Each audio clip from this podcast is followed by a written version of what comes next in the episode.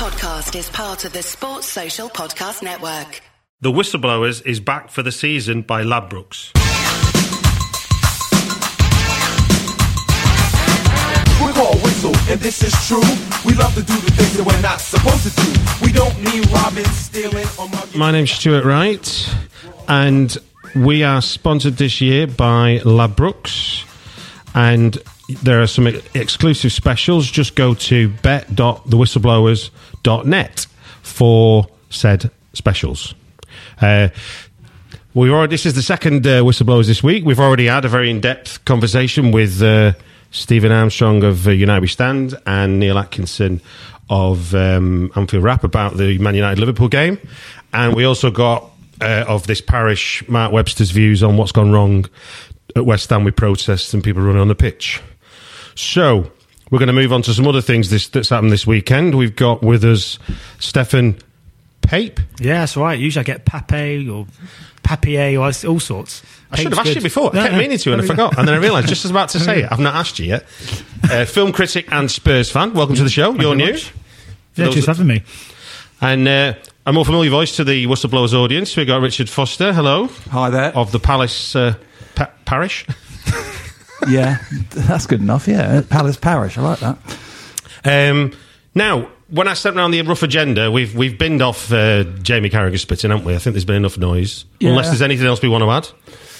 Uh, all I will say is I interviewed him a couple of years ago, and he's a really, really decent guy. Um, I couldn't imagine him spitting at anybody at that stage, uh, and he. He's very committed to his charity. He's funded a lot of the new Alder Hey Hospital in Liverpool. Uh, and as I say, it's very difficult to tell when you're interviewing someone, but he just felt he, it felt like he was such a nice guy and a bit of a shock for me.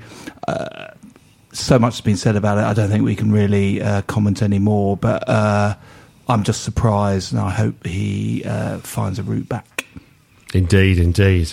Uh, Stefan, we uh, you were the first friendly face I saw at my first ever Berlin Film Festival. Yeah, just wandering around aimlessly, which is pretty much what I did for about 10 Well, days. that's what you were there. doing, but Yeah. I, I, I started the festival that way. Yeah, that's true. Do you want to give us two films that, that for, before we start the football chat? Two uh, two films that you saw that are going to be in people's cinema future. You think? Yeah, well, my favourite film was a film called Museum, which Okay. a, a Mexican drama. So not the most kind of uh, mainstream movie, but had Gael Garcia Bernal, and he's quite a famous kind of actor. You know, people Okay. would recognise him. And that was a brilliant kind of satire, kind of quite dark, twisted comedy, Yeah. which I really liked. Right. And uh, I know a lot of people go for the Isle of Dogs. A lot of people like the Wes Anderson film. I was actually not a little bit on the fence. Okay, that one. I okay. got to be honest. So, but I, I really liked a German film called In the Aisles as well, which was the closing film, which was the last film I saw on the, just before I left uh, Right. Berlin, which was a really nice little kind of romantic film. But quite a dark one because it's it's Yeah. European. They can't just do sort of fluffy romance. It's set in the kind of supermarket. Sounds good. Yeah, it was good.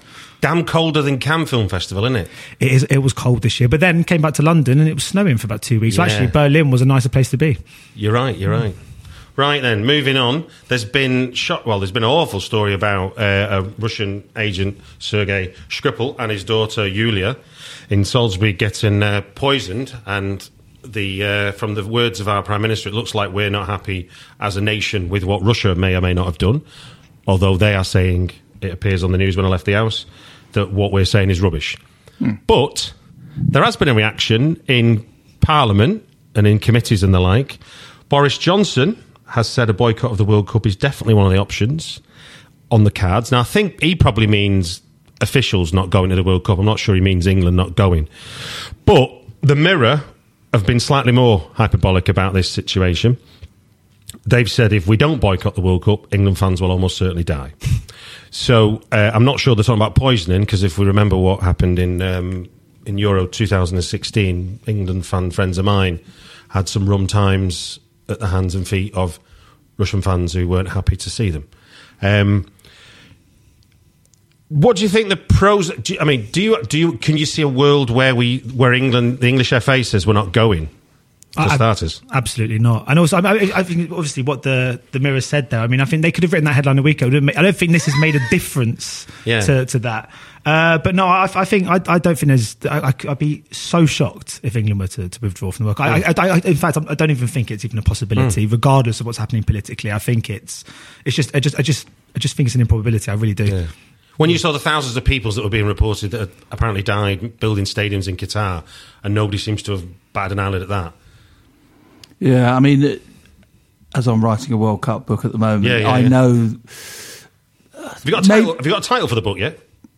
provisional World Cup nuggets. Okay. Um, but uh, maybe people don't realise that England had boycotted the World Cup before. Didn't realise. I, Yeah. I meant to find that out, but but when you told me you were doing a book, I thought you'll So know. uh, the original World Cup was in 1930 in Uruguay, and they invited people. There was no qualification or anything Yeah. like that. England said no. 1934 it was in Italy. England said no. 1938 in France. England said no. Did we say no or just ignore the invitation? We just said no. Oh, Do you know the reasons for that? Uh, we felt. I think we were above it all Above the because you know Cup. we were so good. Yeah. Was it not Europe? We were about Eu- European club competition as well, weren't we? we Yeah, some no, uh, that's right. We didn't go into the first European Cup because we thought, "What's this? This is a Mickey Mouse competition." There is there is a funny thing about men in blue blazers and grey slacks running sport, which in books I've read, I've, I've found the most insane people around. Yeah. they used to think. I remember reading about like 1940s, 50s cycling aficionados Okay. saying that individual races where someone wins is uncouth. You should only race the clock. right. I've got to do some broader reading in my life. So go on back Well, to back to yeah. what you were finding out about the World Cup in boycotting. and then uh, I thought the best one actually was when finally England decided to go to a World Cup, deigned to do it, which was in 1950 Mm-hmm. in Brazil, which famously we lost to the United States, was a bit like losing to. Trinidad and Tobago now. Uh, Scotland, Iceland. Or Scotland, don't even know, know who they are. Uh, Scotland refused to go, even though they qualified because it was the home Has that been their excuse the last few years as well? the home international championships. It's uh, you know the qualification was whoever finishes first and second went to the World Cup. So England finished first, Scotland finished second, and the Scottish FA secretary said we're not going unless we finish first. So you know boycotts are not new to the World Cup, and in fact, again a fact that I didn't know until I researched it. 1966 World Cup, all African countries boycotted the World Cup because in FIFA's great idea, they only had one space for African and Asian countries. Think about that. Just one space, and they just went, "Whoa, Wow. hang on! We've got quite a few countries here, quite a few people between Africa and Asia. Surely it's worth more than one spot." So, the irony of the 1966 World Cup is the Africans boycotted it, and guess who was the leading scorer? It was Eusebio. Where was he born? Mozambique. Fantastic, fantastic. There's one. Of That's the one of the things that in the book. So you know, Good I don't want to. So that's going to be out what May May time. Yeah, I think middle, late May. Yep, All right. Hopefully we'll get you back on when it's uh, when it's ready to go. be lo- lovely to be here. Right, Stefan. This is your first whistleblowers, and It is. ten minutes in, I thought, I bet he's kicking himself. He said he's going to come on this one 0 down away to uh, Bournemouth, but it didn't turn out too bad, did it? Yeah, no, I, and honestly, I, I was quite surprised. But I think, and I, I said this very lightly, but Kane going off injured at, in that precise moment was a blessing in disguise. Because Okay. I think that uh, when we play anyone now, their game plan is stop Kane. So every time he had the ball, he had three men on him. So that and that, that was their defense, and, and it just it, it nullified our attack. It gave us no space. The second he went off, and we brought on Lamela, and we didn't really have a striker. We had Son, Alli, and Lamela and Eriksen all kind of operating in those forward spaces. They had no idea who to mark and who to, to to get close to, and suddenly we had a freedom on the ball which we hadn't had prior to that moment. So even though at the time when Kane went off, I think I sent a text to my sort of WhatsApp group of Spurs fans just saying we've lost this one, boys, which obviously I got ridiculed for later on. But Good ridiculing on that one, I think. but um, I'm always happy to be. I'm, happy to be ridiculed if that's the case. But uh, but no, it, when when Kane went off, I thought I thought it was gone. But we, were we were brilliant. We were, really were. But Bournemouth was so good in the first 15 minutes. I thought they can't keep this up. If they they played so well in the first quarter of an hour, that I thought if they'd been playing that well all season, they'd be second or third in the league. So I knew obviously they were going to drop off. They had so much intensity at the start. But no, it was it was a good good comeback. And Son's on fire. So no, so no hangover then from uh, Juventus. No, that was the worry. That's why after 15 minutes, actually after half an hour, it was so worrying because Yeah. after the Juventus game, it was so important to bounce back with a win Yeah. because you don't, and suddenly it becomes a thing, doesn't it? Yeah, yeah, And we yeah. That Juventus game was our first defeat of, of 2018 as well. Uh, so after half an hour, I was quite worried. It, it, it felt like because obviously now we've got the FA Cup this coming weekend as well, and all in the space of a week, you know, you lose, you go out the Champions League, lose a Premier League game you should win and go out the FA Cup. Yeah. And everything starts crumbling at the same time and we just couldn't afford to let that happen. So uh, so luckily there wasn't too much of a hangover and we were the second half, I mean we just controlled it. We were excellent. Yeah, and then you knock Liverpool down to fourth and put yourself in third. Yeah, we're up to third. I, I still think I, I can't see past United coming second this season. And I No, think- me- me and neither. I've got. I mean, I'm not going to sound too overly confident, but I would envisage it would be Liverpool and Spurs in third and fourth. I don't quite know which way it's going to go. Hmm. Uh, it's, at the moment, I think it could even be goal difference, all we know. But I do think there's a huge game. Spurs have got to go away to Chelsea. We'll talk about that later. Hold your, hold your, hold your, hold your piece there.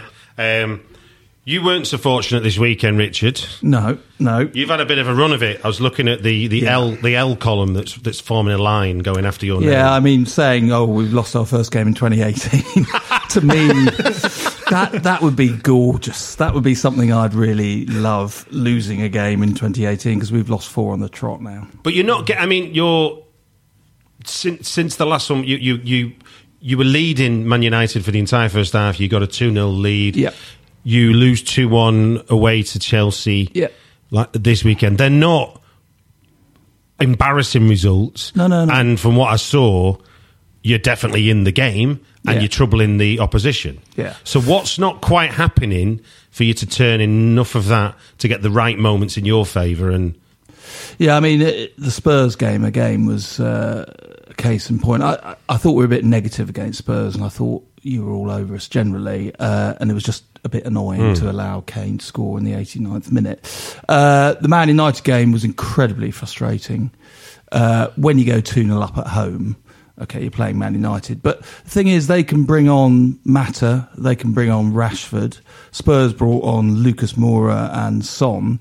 We bring on bring on people that no one's even heard of at the club, let alone you know people on the, in the wider world. Um, our injuries have been horrific. We've had 11 or 12 first teamers out, and that obviously includes Zaha. And I, you, know, you don't want to be known as a one man club, but you look at the statistics. You know. Zaha got injured in the first game of the season when Huddersfield basically targeted him, kicked him. Uh, he missed the next six games. his injury got De Boer the sack really, didn't it, in the beginning of the season, more or less. He- he- the next six games we lost. Yeah. He came back. The first game he came back, we beat Chelsea. He Yeah. scored. Funnily enough, he came on the other night against Chelsea in the second half. And we were a transformed team. We suddenly were actually doing something. Whereas in the first half, we could have been four or five down. Uh, keeping Zaha fit is essential, but we've also got to get other players back in. Why isn't Benteke scoring like he did last year? Benteke hasn't scored a goal at home yet. That's incredible. He scored only two goals, one away to Leicester, one away to West Ham. If him and Wijnaldum were in a team together, that'd be terrible because he's not scored away from in Yeah, but. Wijnaldum, you're not really relying on. Benteke got 17 goals for us last season Yeah, yeah, yeah. That, that's why it's so mad when you see Uh, but stats. he's in that sort of vein where it just won't go right for him. He's a bit anxious, and you know what it's like Hmm. when, when particularly when forwards get anxious, they snatch at things. It's not natural. Uh, he gets a lot of flack at the moment because people are saying he's not trying hard enough, but I, mean, I think he is trying hard enough. He's just Hmm. it's not running for him, and we're hoping in the last eight games suddenly will, something will happen. But uh, I think if Zaha comes back, if Sakho comes back at the back, and we need Loftus Cheek, who's been out for a while, Cabaye's been out for a while. If we get our first team out, Yeah. we should be okay. But I mean, the know, relegation fight this year is, is a real tug of war. Like, where Yeah. usually it's it's five, it's per any three from five. Oh, yeah. Now we're talking maybe per any two from nine. Yeah, I mean, If- if usually a club gets marooned. West Brom look like they're doing that, don't they? So let's, looking like it, yeah. But as you say, there are still eight clubs who could go down, and Swansea were dead. Hmm. Two months ago, they were gone. They beat Liverpool one 0 They beat Arsenal. You know, they Hmm. they just turned it round because when Carvalhal was appointed, everyone went. Oh, He's just come from Sheffield Wednesday. He's done nothing with them. What are you doing? Well, he's done quite Well, what's, well. Hod- what's Hodgson doing then? Because I think uh, it looks like Palace and West Ham have lost their new manager bounce. Yeah, I mean, he did an incredible job turning it round because when he took over, No points, no goals. I mean, when I was last on this podcast, I remember I was almost crying with w- where are we going to actually score a goal, let alone get a point. Um, and he did turn it around. It took him a little time, hmm. but you know, he went on a run of 16 games with one defeat, hmm. which was incredible. I mean, too many draws, but Yeah, yeah. at least we weren't losing. And then, you know, we hit this patch, but we played, you know, Spurs, Man United, Chelsea in the last three games. Hmm. You're never going to expect to get too many points out of that. Okay, we lost 3 1 to Everton, which is not a great result. Um, but now, these eight games we have left, starting with Huddersfield on Saturday. Um, Liverpool, the only team we're playing who are in the top six. Yeah. So you you should once we get our players back, once we got you know even handed. But the trouble is the confidence goes, and you can see it in the players. Well, we'll get on to that. We'll get on to that in a minute then. So, looking forward to the weekend, Stefan. It's all, all eyes on you. Uh, not you personally, obviously, your your team. Um, it'd be a bit unfair to. to Yeah, I put- don't put- think I'll have a good chance against Swansea on Saturday on my own. We've got the um, we've got the FA Cup quarterfinals, which I guess if if if we're in the business end of the league, then this is where the business end of the cup is because you're what two wins off an FA off a trophy. Yeah.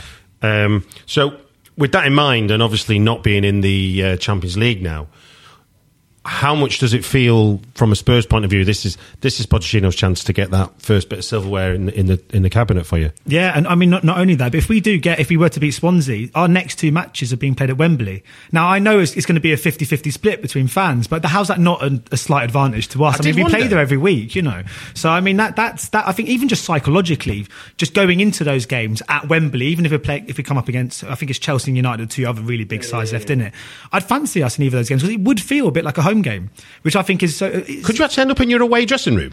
I think, yeah, I imagine we In probably would if theory. we, if we were drawn as the second side. But I think that's how it works, isn't it? Wembley? Yeah, yeah, So, yeah, yeah, so, yeah, yeah. We would be. We'd be in the, the opposite dressing room for the first time.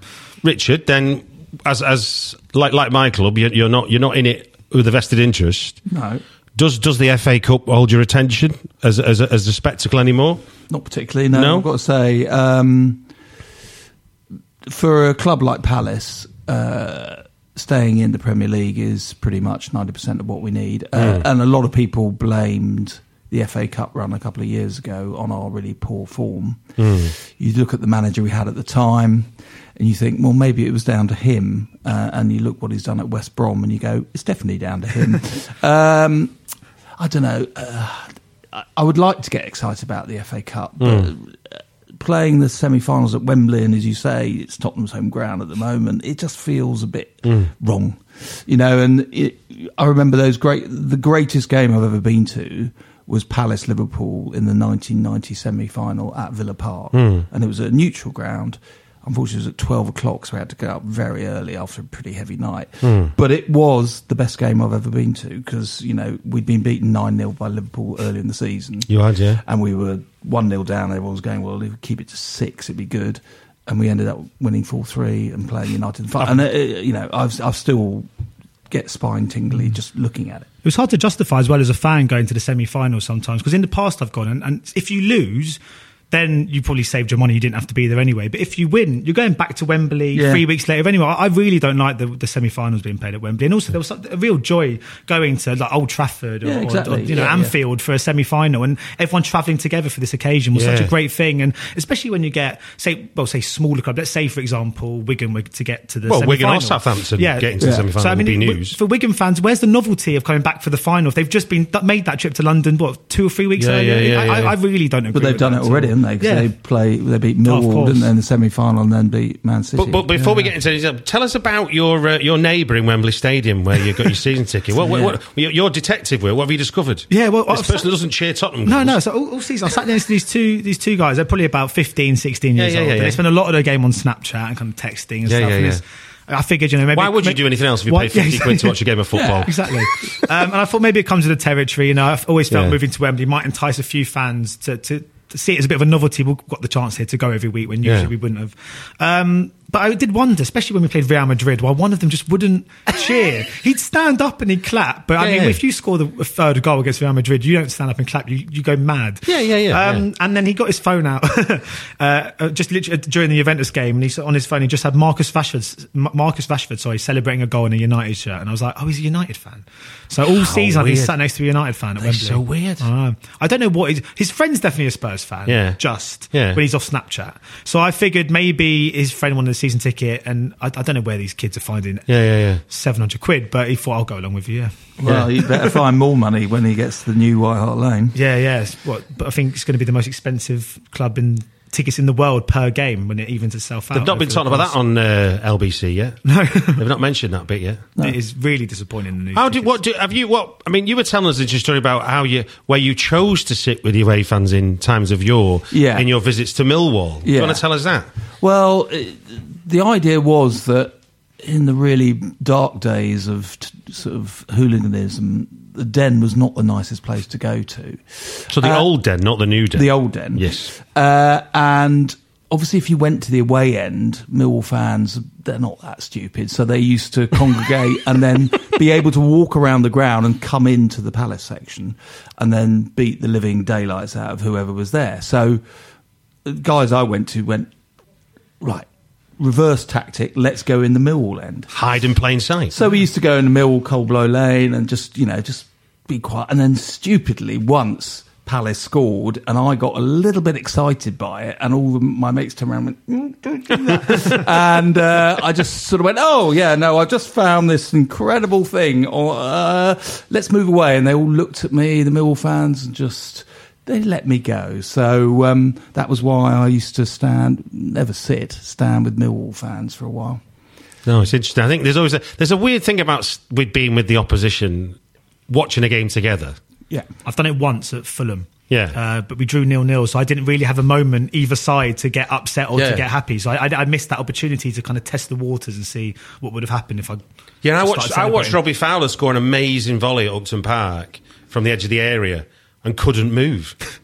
no, you wouldn't It's do that weird, at Upton It's such a weird Yeah. feeling to watch an amazing goal and go.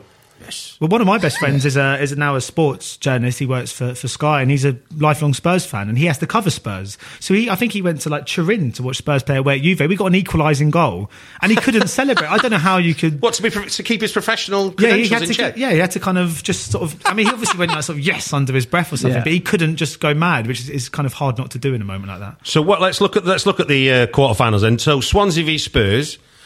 Are you going to just get another draw then and beat them at Wembley so you can just play Wembley? That is actually my prediction. that, is, that is actually my prediction. I think I actually think this might be our toughest game left Hmm. of the FA Cup, regardless of if we play United or Chelsea. I think going away to Swansea, Hmm. the kind of form they're in, co- compared to the fact obviously we'd be at, at Wembley. I think this could, this is a real test. Yeah, yeah, yeah. I suppose it's not a foregone conclusion. Is it? When we got, obviously when the names came out of the hat, we were thrilled because we wanted to just avoid going to Old Trafford or going to Stamford Sure, Bridge. sure, sure. Uh, but it's going to be a, it's going to be a tough game. But uh, my prediction is a draw. I think we'll get we'll have a draw. And I- Okay. I think we'll probably and beat them at Wembley, and by that point, Kane could be back, which obviously would help. Yeah.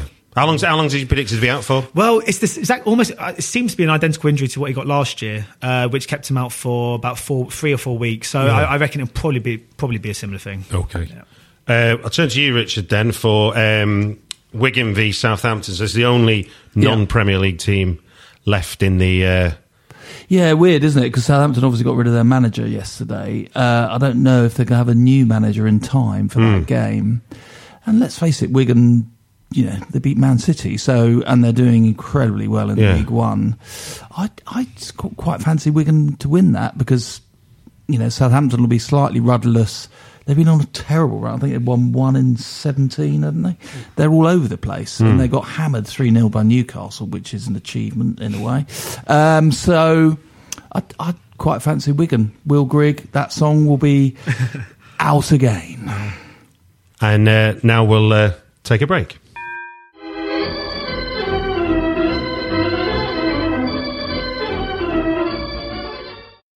The Whistleblowers is back for the season by Ladbrokes.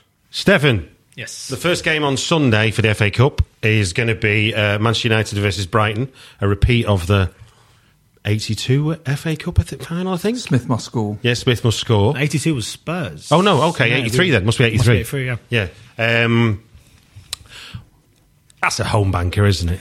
Yeah, I, I, I think it will be. I think it's, it's, it's hard to judge sometimes with these games because when you have teams that are kind of down in the in the kind of relegation battle, it's hard to know if, if the, the taking away the the pressure of a hmm. cup when you have a cup game is going to just alleviate it completely and give them a kind of freedom to play their game, or they're so concerned psychologically with staying hmm. up that a cup game just doesn't matter and therefore they're going to get beaten. So I think it can go one of two ways. I think that teams that are down the bottom. I mean, I think well, obviously Wigan famously won the FA Cup and got relegated, didn't they? So it's- They got relegated and relegated and relegated. It's like it was a real sort of, Down, down, it was it was a real poisonous chalice, wasn't it? there, were- weren't there three clubs in a row that were in FA Cup finals got relegated next? Portsmouth as well. Hull, Borough as well. Hull, Did they do it? Hull lost to Arsenal Yeah. and then went Oh, down. yeah, of course. So if United, Villa. are, if United are a banker, then so finally, then the other the last quarter final is Leicester versus Chelsea. So the two Yes. two teams in, in navy blue. At Leicester, though, isn't it? Yeah, it's at Leicester. That's quite tough for Chelsea. Yeah, I'd, it'll be a draw. Chelsea taking back beaten. Chelsea, se- Chelsea seem to have decided that they're not bothered, as we were discussing on the way over. They've they're not going to win the league, so therefore there's no point playing at all. Would appear to be their option. Yeah, they, they they do that. I mean, that season when they won the Champions League, I think they came sixth. They became below Newcastle that Yeah. season. I think. I mean, and I think when it gets to when it became apparent by about November or December that Hmm. Man City had obviously just won the league, and for teams like Chelsea, it's league or bust, isn't it? That, that all that matters when they go into the season is they have got to win the league title. And if they don't, it's a, it's a failure. So you could see their heads drop. Whereas for teams like Liverpool and Spurs, top four is still progression in regards to the overall kind of project hmm. under Klopp and under Pochettino. Yeah. So we carried on going. So I don't think it's a surprise that as soon as it became apparent City were going to win the league, Chelsea's sort of form went and their head dropped a bit. Yeah. But in the FA Cup, it could be a different matter. I think. Same Yeah. as I mean, obviously Champions League they got a tough draw. Yeah, yeah, But in, yeah. in cup competitions, I think we'll see a different side to them than we will in the league. Yeah, yeah, yeah. Well, that reminds me. So we've got we've got Sevilla as we talk now. United will be walking out against Man United will be walking out against Sevilla. That's Yeah. better than the first leg. Yeah, yeah, yeah, yeah, yeah. Can't Uh, much worse. and then we've got in, in the same week we've got Barcelona, Chelsea, and we've got uh, Yeah. City, are more or less like Liverpool, where weren't they? Where they're so far in front, it's not really a competition, is it? So we're going to see Chelsea and Man United in the in the next round of the uh, Champions League. Do you think? I think United, but I think I don't think Chelsea. I think they'll go out to Barca. I know, I know they've done it before, but I, just, I think Barcelona at the moment are pretty impressive.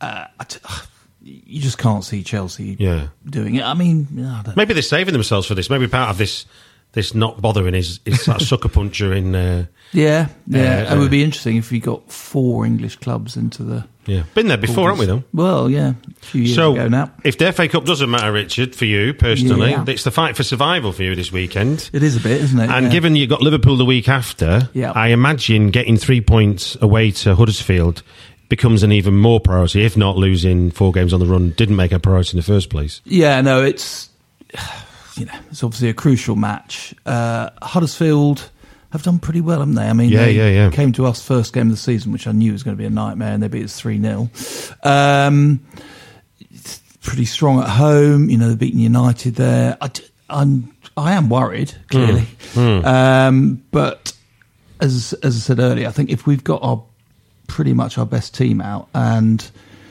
we do attack them, I mean, it's it's a stadium that you know it's it's interesting to see when clubs come up and they make a big thing about being in the Premier League. Yeah. After two or three seasons, people get a bit of ennui and it just sort of dissipates. I still think Palace, I still think Selhurst is a great stadium and has got a pretty good atmosphere, although it's not as good as it was a couple of years ago Hmm. for me. Um, I think Huddersfield have done that, although they have their You're one of the hardest to get to, but you're one of the best when you're in. That's great. It's kind of that weird thing, isn't it? I mean, it, it takes me an hour and a half to get there, even if I'm, you know, only two miles away. Um, but Huddersfield have got those clappers, which I've got to say, I think should be banned from football. Leicester had them. Remember? Yeah, yeah, yeah, yeah, yeah. I hate those things. I really, I can't stand them. Um, so yeah, we're keeping our fingers crossed that we get a result there, because if we don't, I think we're in a bit of trouble. Hmm. A bit of trouble. Now, I asked Phil Whelans this last week on the on the descendancy of what is West Ham's form at the moment, and it continued. Yeah. Um, is I mean, if we if we accept that West Brom are down, I think we can I think we can say that without Yeah. too much fear. Of I know a West. Brom fan, and she knows they're going Yeah. down. So, are there two worse teams in in addition to West Brom for you that are going to keep Palace up rather than Palace go down? Well, I don't know whether it's worse teams anymore, is it? It's just who's going to have that sudden turn in fortune like Swansea have had. I mean, Newcastle are now sort of coasting it. Brighton, unfortunately, seem to have turned it round as well. Um, you know, there's still eight games to go. Yeah, yeah, yeah, yeah. a lot of games. Twenty four points. Exactly. So, I don't know. Uh, I think West Ham that could implode. Hmm. I mean, after those scenes against Burnley, which, quite frankly, incredible. Hmm. Um, not only that fans should do that, but stewards should allow that to happen. It's just. It's just It wasn't exactly What the massive staring at pitch the, invasion the of sta- well, there's, there's pitch invasion, then the there's the pitch kind of Yeah, and then and then attacking control. the director. the, sta the staring up at the director's box Yeah, was no. quite amazing, wasn't it? the zombie apocalypse. There's a Yeah. picture of all just sort of standing there, just staring. Yeah. But I mean, that's it's a toxic club now, and it has been for a while. Yeah. Uh, and we're now seeing, you know, the volcano is now the Yeah. lava is coming down the hill, and it's. I think it's enveloping, and I, I think they could be in serious trouble now. Mm. I mean, I mean, Tot- I mean, Tottenham. Obviously, you're you're flirting and consolidating a position which might make you more or less a regular in the top four. And obviously, at present, Arsenal's fall from grace is going to make that sweeter, stroke easier, I guess, as, as a Tottenham fan. But do you uh, the, the the idea of being a top four club is being a big club, but you've always been there or thereabouts, whereas. It seemed that West Ham were being told you're going to a big club that Champions League clubs would play at, so maybe you'll be one. Which seems like a bit of a Yeah, they false were. promise. They were Well, a bit of a- that dream. Yeah, well, to be fair, that's sort of that's the whole some resonance with Spurs. And I felt like that's what we were doing about ten or twelve years ago. We had the quite a similar approach where I think you are you've got a big support. Yeah. you've got a very you know you, you sell out every single Yeah. week and stuff. You're based in London. You've got some good players. You've still Yeah. got names that are still attracted to your club, and Yeah. it, you can sell it on those terms. But it, it is sold on a lie. But I, I, I'm obviously West Ham. Look, they're a rival to Spurs. Obviously, course. if they were to get relegated, I'd, I'd, I'd take a, a small degree of pleasure in that. But at the same time, I do feel sorry for them on regards to the stadium. I, I don't wish that upon any fan. You know, to watch Yeah. your club lose its sense of identity in the way that it has, and to go to a ground that feels so alien and foreign to you, that doesn't feel like home. Yeah. it is. It's, it's, it's not nice. It's, not, not ni- a football It's ground, not football. it? It's, No, it's really, no, not at all. No, it's not. I, I trying. wouldn't wish that on any football fan. It's really. It's quite bad, really. And then how, how, do, how do you feel, Richard, about because the, the interesting thing about being in, in, in a fight for staying in the league, Yeah. watching your club becomes almost secondary to watching all the other eight clubs and what's up with them. I mean, you have to keep an eye on everything. That's the problem. how do you how do you how do you relax at the weekend? You don't. You don't. uh, just take Mogadon. No, um, it's it's really horrible actually because every game just about has something on it, and Yeah. also the trouble is when you have got eight teams, quite often they're playing each Hmm. other. So one of your rivals.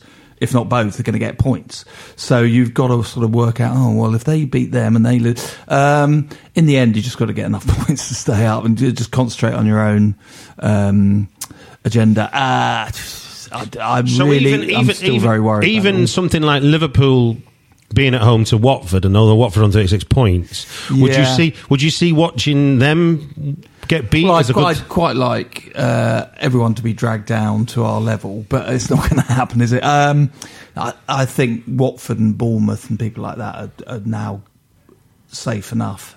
Uh, so I think it is probably six now that, uh, apart from West Brom, who we've sort of resigned to their fate. yeah Now- Although someone pointed out that Leicester were in the same position three seasons ago. Look what happened to them. as where you are now No, where West Brom were. Oh wow. So maybe West Brom will stay up and then win the league next season. Exactly. There we go. but I think Get, get your money on West Brom And- to win the league in win- 2018-19. I've seen I believe in Miracles the documentary about Forest that Oh, yeah, felt, yeah, I've that seen felt that. more real Yeah. I'm not sure I could go with the West Brom dream No. uh, finally then um, I guess the race for f- top four is weirdly not as exciting this year because not because it's it's it's sort of not not nice to get in the Champions League that fourth place isn't any worse than finishing second now you, Yeah. you, don't have to qualify anymore for this Yeah, I mean- season I don't quite understand No, it doesn't really make a difference at all now, does it? Between No. third, yeah, third or fourth. Whereas obviously before that was a huge difference because nothing worse than you have to sort of just temper your celebrations when you know you've got a qualifier on the horizon. You're always like, oh, in the Champions League, or are we? You know that. Yeah, hate- yeah, yeah. Even that just slight shade of doubt is such a horrible Yeah, thing. yeah, yeah. Um, but no, yeah, it's. I, mean, I think that it's. I, I don't Arsenal aren't in it really, so No. it is just what f- four clubs, three, Three from four- three from four, Yeah, so one team dropping off. I mean, the last two or three games could potentially could be resolved by that point if Chelsea, especially if Spurs, were to get a Yeah, result your, or to beat your Chelsea. game against Yeah. them is either going to be good for Liverpool trying to keep on the heels of- of Manchester United if second is a competition because as we established in the pub before we got here, Manchester City are in the the zero role because Yeah. they've not been nobody's been catching them. the gap's still there, isn't it? It is it's it's quite phenomenal. Um, I guess that question there is: Does this mean we're going to see maybe the first hundred point season? So they're in many the games they 80 got? Let's say eight, so they're on 81 at the moment. Yeah. So 19 points. So there's only six 24. wins. That's six, seven wins out of eight, Yeah. and they've not. They've only. But they will take their foot off the gas. They have got to a come to? Wembley, though. they have, They'll yeah, take yeah. their foot off the gas because a they'll have secured it in a couple of games, and then they'll probably have a Champions League game. So, they but mind you, their squad's not bad, is it? I mean, Mm. No. they didn't play Aguero, so they had Gab- Yeah. Gabriel Jesus. And, you know, you just look around, you just go, "This is just ridiculous." Well, look, fingers crossed against Huddersfield, Richard. Thank you. And fingers crossed you just keep playing at Wembley Yeah. in the FA Cup, League, whatever it is. That's been the Whistleblowers.